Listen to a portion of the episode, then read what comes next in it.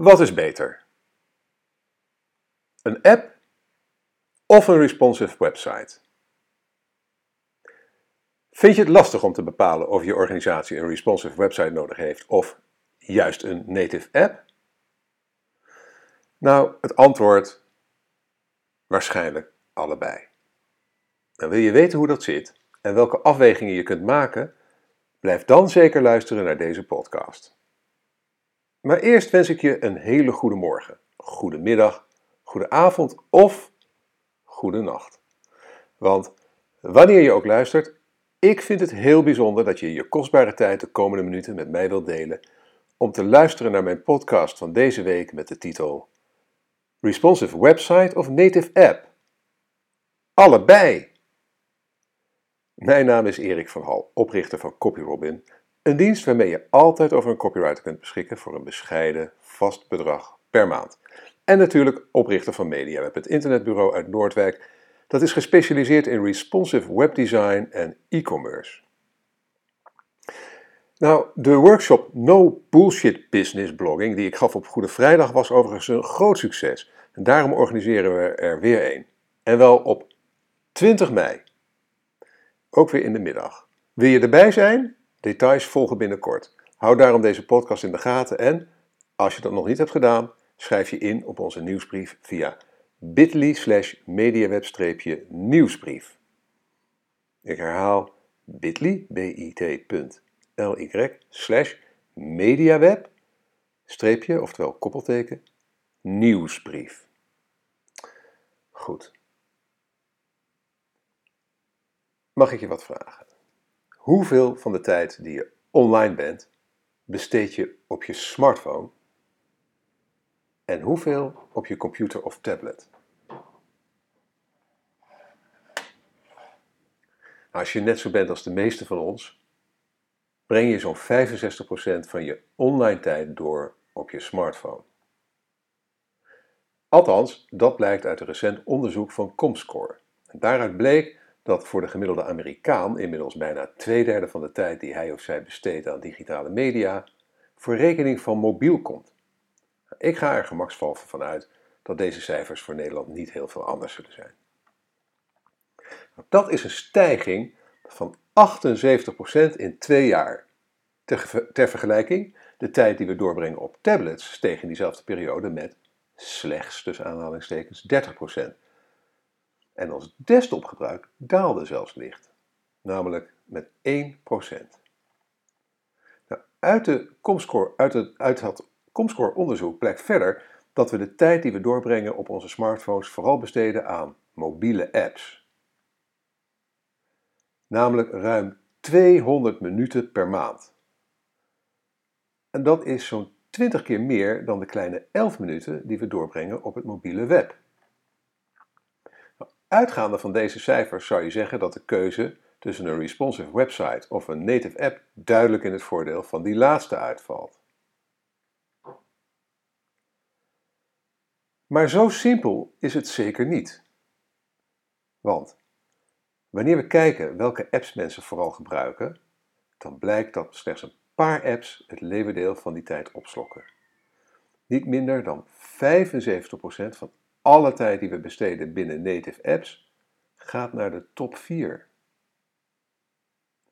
De rest van de apps staan werkloos ergens in een mapje. En daar komt bij dat het steeds moeilijker wordt om met je app in beeld te komen bij de gebruiker. Inmiddels zijn er namelijk al zo'n 3 miljoen Android, iOS en Windows apps die met elkaar concurreren om dat kleine beetje ruimte op je smartphone. En de gemiddelde gebruiker heeft maar 15 tot 20 apps geïnstalleerd. En volgens uninstall.io verwijderen we 90% van de apps die we downloaden. Een app die langer dan een week volhoudt op je smartphone, nou dat schijnt al een behoorlijke uitzondering te zijn. Nou, in India, waar de smartphone voor een groot deel van de bevolking de enige toegang tot het internet is, koos webwinkel Mintra er in mei 2015 voor om alleen nog maar een app aan te bieden. Zes maanden later was hun webshop weer terug. Het probleem? De app had veel minder bereik en dus ook veel minder bezoekers en daarmee kopers dan de webshop. Nu hebben ze beide. Maar als we niet kijken naar de hoeveelheid tijd die mensen besteden, maar naar het totale bereik, dan wint het mobiele web het zelfs dik van de apps. Want gemeten naar het aantal unieke bezoekers per maand is het mobiele web 2,7 keer groter dan dat van, het, van, van alle native apps bij elkaar. Dat is niet zo verwonderlijk, want daar waar je een app eerst moet downloaden en installeren, ben je met één klik op een linkje in Google of Facebook al op een website. En dan houden we nog niet eens rekening met het feit dat de tijd die mensen doorbrengen binnen apps vaak ook eigenlijk op het mobiele web is, namelijk via zogenaamde embedded browsers binnen native apps. Bijvoorbeeld wanneer je in de Facebook newsfeed op een linkje naar een website klikt, want in dat geval blijf je weliswaar binnen de Facebook-app, maar feitelijk bezoek je toch het mobiele web, namelijk via de embedded browser van Facebook. Facebook beheerst samen met eigendommen Messenger, Instagram en WhatsApp onze mobiele wereld trouwens. Op onze smartphones besteden we namelijk ruim 20% van onze online tijd in deze wereld van Mark Zuckerberg. En volgens data van Mover, M-O-V-R, link in de blogpost, komt zo'n 20% van al het mobiele webverkeer van browsers die zijn verwerkt in native apps. Andere woorden, de, het mobiele web eh, is veel groter dan het in eerste instantie lijkt, omdat het ook, zo, omdat het ook 20% eigenlijk uitmaakt van, uh, van uh, of dat 20% daarvan zelfs plaatsvindt binnen native apps. En dat wordt eigenlijk bij native apps gerekend. Dus dat vertekent het beeld. Met andere woorden, apps zijn er voor rijke gebruikerservaringen en het mobiele web is er voor een groot bereik. Apps zijn er voor de applicaties waar we echt mee willen werken, waar we taken mee uitoefenen. En het mobiele web, dat is er om gevonden te worden en voor een heel groot bereik. Beide zijn dus van levensbelang voor de meeste organisaties. En daarom is de vraag of je een responsive website nodig hebt of een native app eigenlijk niet relevant. Want waarschijnlijk heb je ze allebei nodig. Daarbij geldt wat mij betreft voor de meeste organisaties dat een responsive website op de eerste plaats komt. Zonder een website bestaat je bedrijf niet meer vandaag de dag. En een website die niet responsive is, dat kan anno 2016 echt niet meer. Eén of meer native apps ontwikkel je voor speciale taken die je gebruikers vaker moeten uitoefenen. Een native app is nu eenmaal ongeschikt voor eenmalig gebruik. Daar ga je geen app voor maken als mensen maar één keer nodig hebben. Overigens loont het zeker de moeite om eerst te onderzoeken of je wel, of wat je wilt, of wat je wilt bereiken, niet ook met een website kan. Want moderne mobiele browsers als Chrome en Safari benaderen steeds meer de gebruikerservaring van een native app, mits de website goed is gemaakt uiteraard. Je hebt het dus, als het goed is, een gebruiksvriendelijke, snelle en veilige responsive of adaptive responsive website met content van hoge kwaliteit. Daardoor kunnen je klanten je goed vinden via Google. Het afgelopen jaar kwam al meer dan de helft van alle zoekopdrachten op Google van smartphones. En het verkeer naar je website, dat afkomstig is van sociale media, is al voor meer dan 80% afkomstig van smartphones. Je responsive website is dus essentieel voor de vindbaarheid en zichtbaarheid van je bedrijf. Eén of meer apps kunnen ervoor zorgen dat je een hechte, langdurige relatie opbouwt met je prospects en klanten. Voordat je een app gaat ontwikkelen, stel je jezelf de volgende 10 vragen. Het is natuurlijk moeilijk om 10 vragen te onthouden. Dus um, als je deze vragen uh, wilt onthouden, je kan ze teruglezen in de blogpost op de MediaWeb blog uiteraard. Maar ik neem ze nu met je door. Ten eerste, wat wil ik voor mijn organisatie bereiken met de app? De tweede vraag die je jezelf moet stellen is: wie is het publiek dat ik wil bedienen met de app? De derde vraag: welke meerwaarde heeft de app voor dat publiek? Dan vraag 4. Gaat dat publiek deze app frequent gebruiken?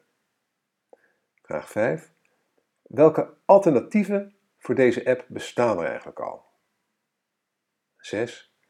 Is wat ik met de app wil bereiken ook mogelijk met een mobiele of responsive website? 7. Voor welke platformen wil ik de app ontwikkelen? iOS, Android, Windows Phone? Vraag 8. Wat mag de app inclusief onderhoud en updates eigenlijk kosten? Vraag 9. Logisch, nou, na de kosten. Hoe gaat deze app zich terugverdienen? En tenslotte vraag 10. Hoe ga ik de app marketen? En wat mag dat kosten? Nou, dan kom ik bij de afronding, bij de conclusie. Het mobiele internet is inmiddels groter dan het desktop-internet. En het groeit nog steeds keihard door. Een mobiele gebruikerservaring is daarom voor elke organisatie van levensbelang. Native apps bieden de rijkste gebruikerservaring, terwijl het mobiele web zorgt voor een veel groter bereik. Beiden zijn essentieel voor veel organisaties. Waarschijnlijk ook voor jouw organisatie. Een responsive website of een adaptive responsive website is echter een eerste vereiste voor ieder bedrijf om zoveel mogelijk mensen te bereiken met een goede mobiele gebruikerservaring.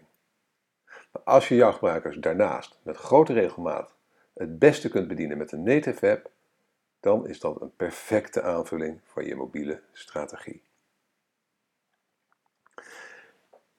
Nou mag ik je nog wat vragen. Kun jij wel wat hulp gebruiken bij de teksten voor je website? Met CopyRobin heb je altijd een webredacteur of copywriter bij de hand. Vanaf 79 euro per maand. Ik nodig je van harte uit om CopyRobin vrijblijvend te proberen. Ga daarvoor naar http://copyrobin.nl en plaats een gratis proefopdracht. Als die tekst helemaal naar je zin is, kun je hem direct downloaden door een abonnement van tenminste één maand af te sluiten. Super simpel, helemaal online. Dus Ga nu naar copyrobin.nl en meld je proefopdracht aan.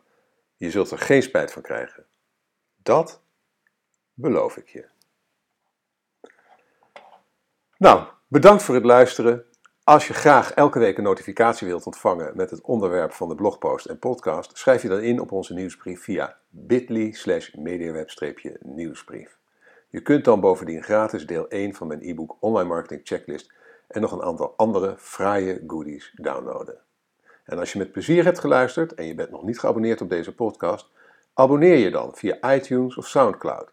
En als je vindt dat andere online marketers en entrepreneurs naar deze podcast zouden moeten luisteren, laat dan een review achter bij iTunes of SoundCloud. En deel deze podcast met je sociale netwerken. Je kunt ook deelnemen aan de conversatie over dit onderwerp door een reactie achter te laten onder de blogpost op onze website mediaweb.nl. Nogmaals, heel erg bedankt. We zijn nu 13 minuten onderweg. Het is een redelijk korte podcast deze week. Maar als je nu nog steeds luistert, nou, dan vind ik dat echt super. Heel erg bedankt daarvoor. Ik hoop echt dat je er wat aan hebt. Uh, en uh, nou, luister, er blijft niks anders dan je nog een hele fijne dag verder te wensen of nacht. Ik weet niet waar je, wanneer je luistert natuurlijk. En heel graag tot de volgende keer. Dag.